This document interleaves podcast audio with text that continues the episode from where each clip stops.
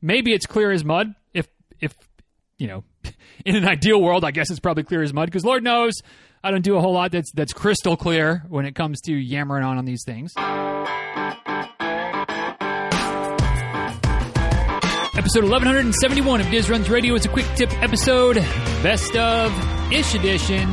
Today's quick tip don't create a problem out of nothing. Hey y'all, real quick before we dive into today's episode of the show, today's episode is brought to you by my friends over at Dri-Seats who make, uh, near as I can tell, the best seat covers, seat protectors to protect your car seats from the funk that uh, that you can get. And today, today I'm gonna I'm gonna come at this from a different angle, right? Like as as runners, you know, it's summertime still, kind of hot, kind of humid. If you're driving to a trail, you're driving to a track, you're driving to a group run, you know, you're gonna get in the car to drive home afterwards, and and you're probably not going to want to get your sweaty funk all over the car seats. We've talked about that in the past when I've talked about Dri-Seats. But uh, you know, looking ahead a little bit, you know, not too far from now, as this episode comes out at the end, towards the end of July, school is going to be starting, right? And uh, maybe you've got kids that play sports. Maybe you've got a, a, a kid that plays uh, football, or you know, any, any kids running cross country, whatever the ca- case might be. Maybe you just have kids going to the beach. I don't know. Point being you know, maybe you could make an argument that for you, you're going to be careful if you're going to use like a, a, towel, a blanket, something like that to protect your seat from your from your post run funk. You're going to try to be real careful to make sure that you don't have wet clothes, sweaty body parts touching, you know, those those fancy car seats in your in your pristine car. Your kids, they don't care. They don't care. I know because I have a kid. She doesn't care. Right?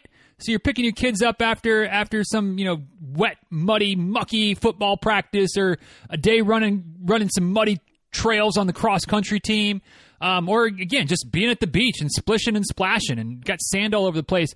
You got you, you tell the kid if you have a parent, if you are a parent, you know you've had these conversations with your kids. Hey, you know, make sure you you try not to touch the seat with your funkiness. Um, and that doesn't go too well. You know, you put the blanket on the seat, you you wrap the towel around them, you hope for the best and maybe has a 50% success rate. You get a dry seat on your on your car seat, and uh, you know I'm not here to say it's got a 100% success rating, but it's got a 100% success rating.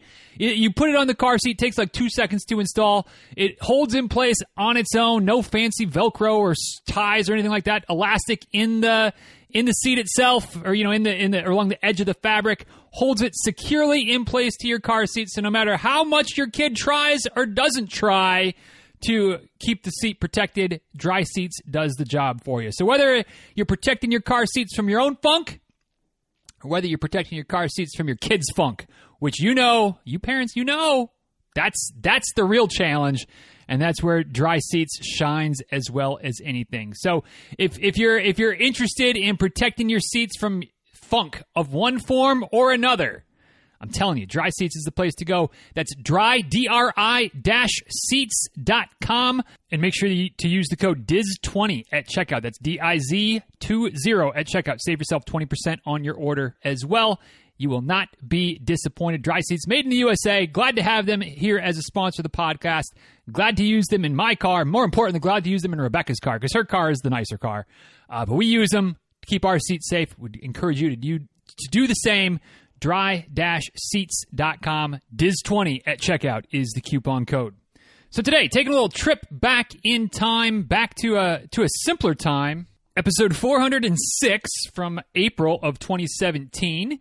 Uh, if, if you're new around here, this is what we do. So usually about once a month, we do a little best of ish. We go back into the archives and find an episode that maybe is worth uh, refreshing. Maybe it's worth bringing it back, and uh, we call it a best of ish because the blog post more or less copy pasted and uh, the audio, new take, probably a similar take, but new new recording if nothing else. Um, and again, this is from goodness gracious, six years ago.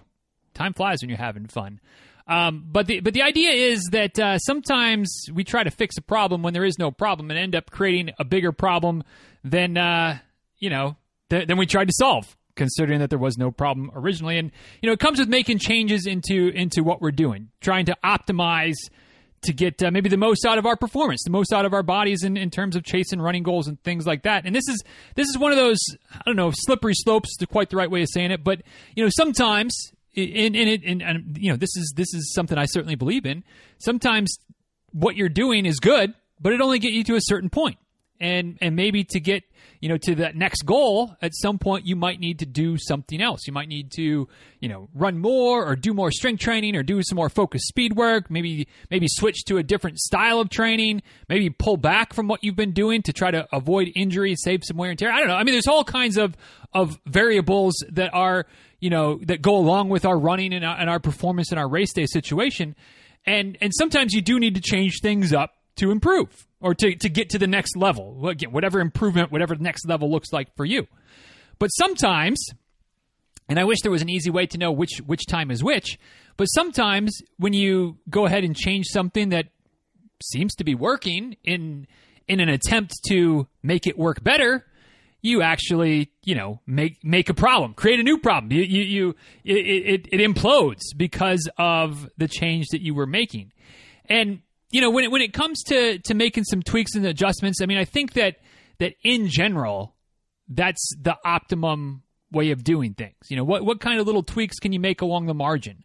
Maybe you, you try to refine your fueling game a little bit. Maybe you you tweak the speed workout a little bit. So instead of going from no speed workouts to doing you know five speed workouts a week, which in no way, shape, or form am I ever going to encourage somebody to do five speed workouts a week. But you know, you know, just to to to blow it out of proportion a little bit. But but in general, you know, instead of going from from one speed work a week to three, or from zero to two every week, or whatever, maybe you just add incrementally. See how that goes. See how you adjust. And and obviously, speed workouts could be mileage. Could be adding an extra day per week. Maybe you're running three times a week, and you're like, I want to get to maybe running five or six times a week. Well, don't just go from three to six. Go from three to four just hang out there for a while, then four to five, et cetera, et cetera.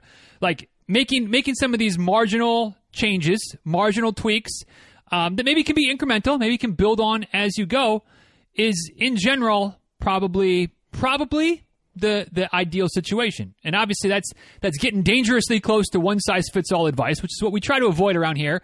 But in general, I mean I think that's a pretty good pretty good rule of thumb, right? Subtle changes, little tweaks, assess the the impact.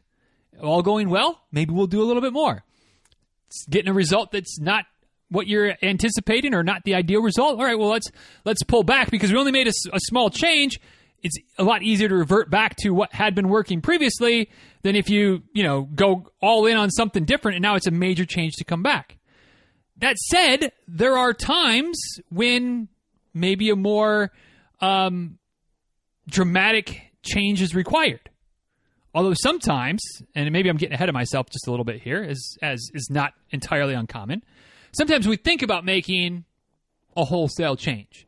You know, maybe maybe you read about um, some type of, of trying to optimize form, and and maybe what you're doing, maybe your form isn't perfect according to whatever type of standards are out there, whatever the the textbook version of perfect is. Spoiler alert: there's not too many runners in the world, even elite world class runners, that tick every single box of quote unquote perfect form. This makes me think back to, to some some story I heard somewhere um, that that at some point in the Air Force's history, they were looking at you know kind of the the average size of fighter pilots and then they tried to create a cockpit in some new aircraft that was perfect for the average fighter pilot size. And what they ended up finding was that zero pilots fit perfectly in the new cockpit in terms of size and width and, and distance to the levers and all, all of the things, right? Because every pilot, you know, some were a little bit taller, some were a little bit shorter, some were a little bit wider, some were had longer arms, some had shorter arms, some had longer legs, et cetera, et cetera. So there was no there was no perfect, or there was no you know universal um, person who who ticked all the boxes in terms of um, cockpit size. And I think the same thing is true when it comes to running form. You know, there's there's the cadence and stride length and and vertical oscillation and, and all these different metrics that that folks that talk about running running gait and running mechanics look at to try to to say what you know are, are how how can we improve your stride. But I don't think there's any runner. You know, correct me where I'm wrong probably not even Kipchoge.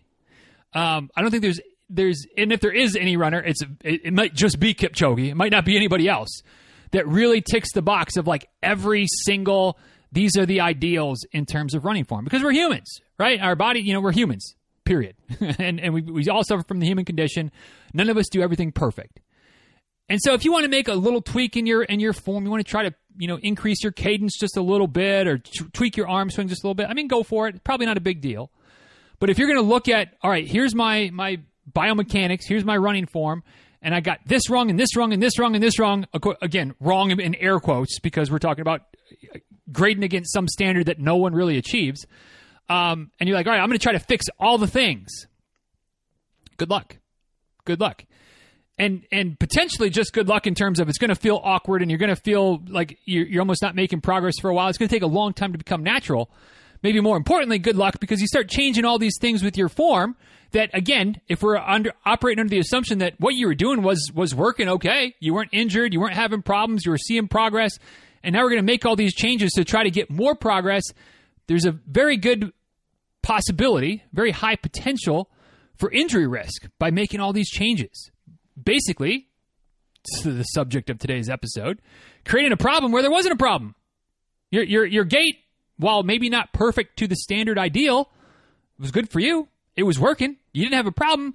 You try to change it all up, and now you've got a problem. Now you got a problem to fix. Now you get maybe got an injury, something to, to work through.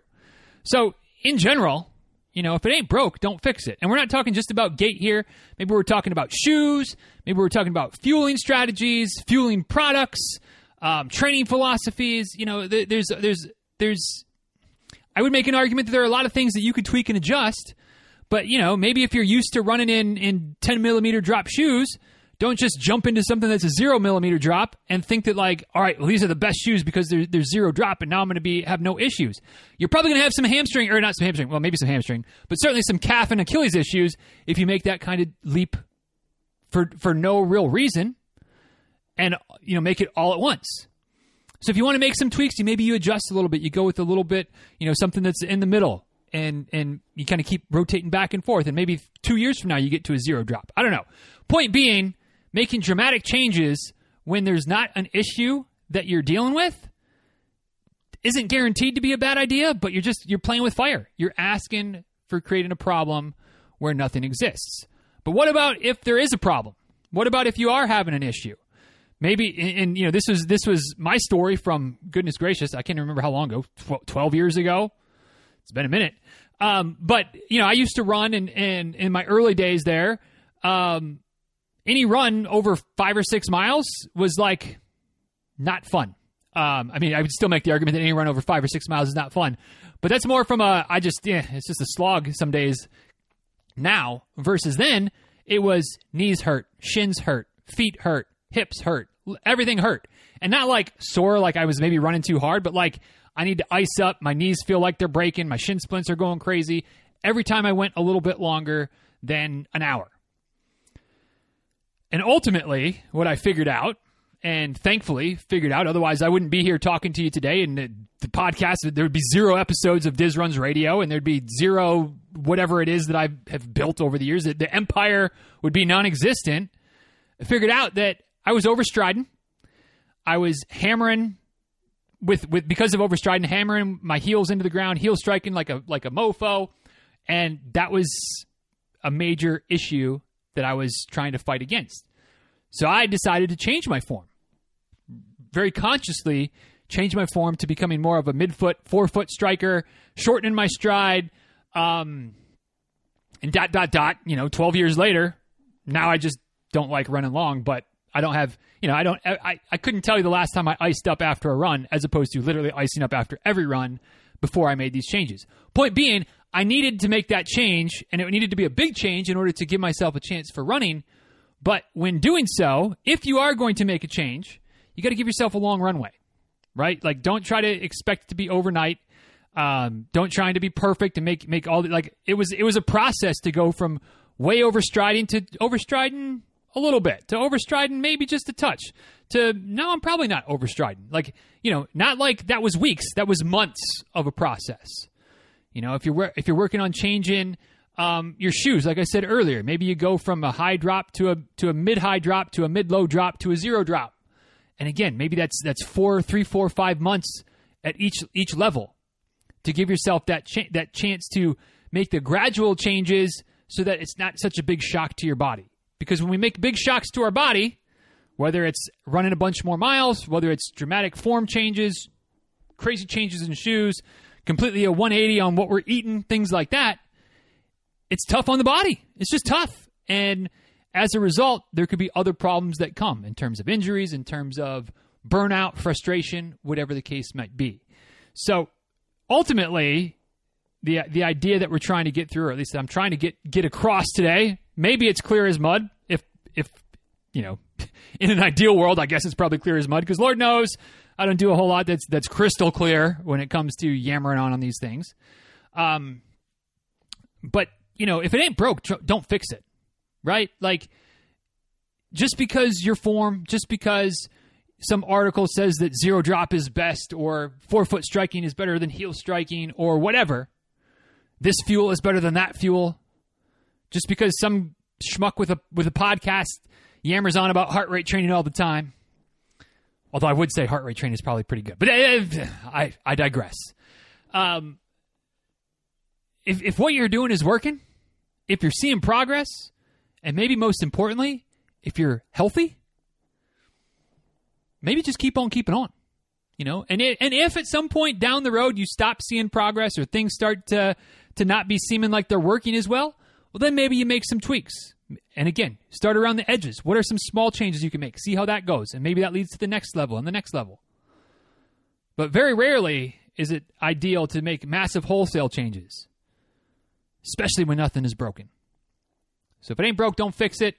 And if it is broken and you need to make a massive overhaul, ease into it and give yourself plenty of time to adjust so that it hopefully doesn't create a new bigger problem, then in that case, at least, then the problem you're trying to fix. And certainly, if there's no problem, we would ideally not like to create one out of nothing, if at all possible. So, hopefully that made sense. Hopefully that's a good little reminder as we're heading into, you know, at least again as this comes out end of July, starting to look ahead to, to fall races and and kind of finishing, hopefully finishing the year on a high note for you.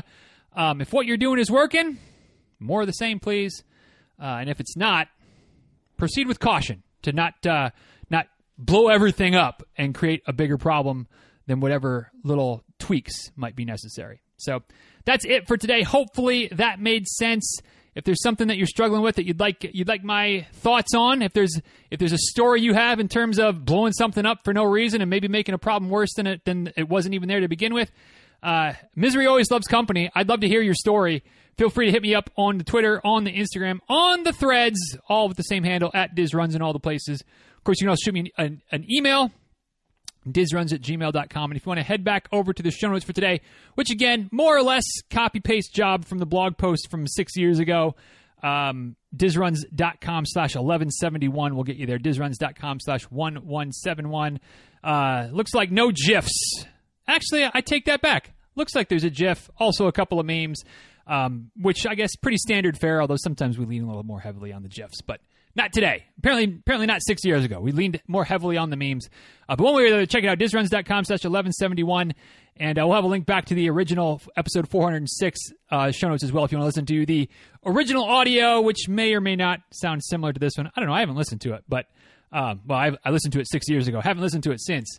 Uh, but maybe it was similar. Maybe it was different. I don't know. Working from the same script, so probably pretty similar. But anyway, one way or the other, that's it for today. Uh, Dri-Seats is the sponsor again. You know, protect your protect your seats from your funk. Maybe it's from your dog's funk. You know, we got a new dog around here. She's not really keen on getting in the car yet, but we're gonna, you know, we're gonna try to work with her on that. Might have to, might have to, you know, deal with it because you know every once in a while she's gonna have to go to the vet and maybe gonna have to go to puppy classes, things like that. So she's gonna have to get used to being in the car. And uh, you know, maybe maybe one day I'll take her to the trail with me, and if and if we do, she's gonna have some puppy funk that uh, might want to not get all over the car seats on the ride home, which is where a good dry seat cover comes in handy. And uh, you know, get yourself a couple of them because it's nice to have in each car, just just in case, just in case, because you know you're going to need them once in a while. Dri-Seats.com is the website. Diz20, D-I-Z 20 at checkout saves yourself 20%. And uh, I, am pretty confident in saying you won't regret that purchase. May not use it every day, but when you need it, whew, game changer uh, and it'll, save you the price on a detail. You know, you get one of them, that saves you the whole detail price right there. So, you know, worth it. Worth it. Anyway, thanks to Dri-Seats for sponsoring today's episode. And with that, we'll go ahead and wrap this one up, y'all. Thanks for the time. Thanks for the attention. Hopefully, you learned something today, or hopefully, it was a reminder to not make dramatic changes, especially when things are going well. Don't create a problem out of nothing. And until next time, y'all, be well. Take good care. Thanks again for listening. And uh, we'll talk soon, all right? See you.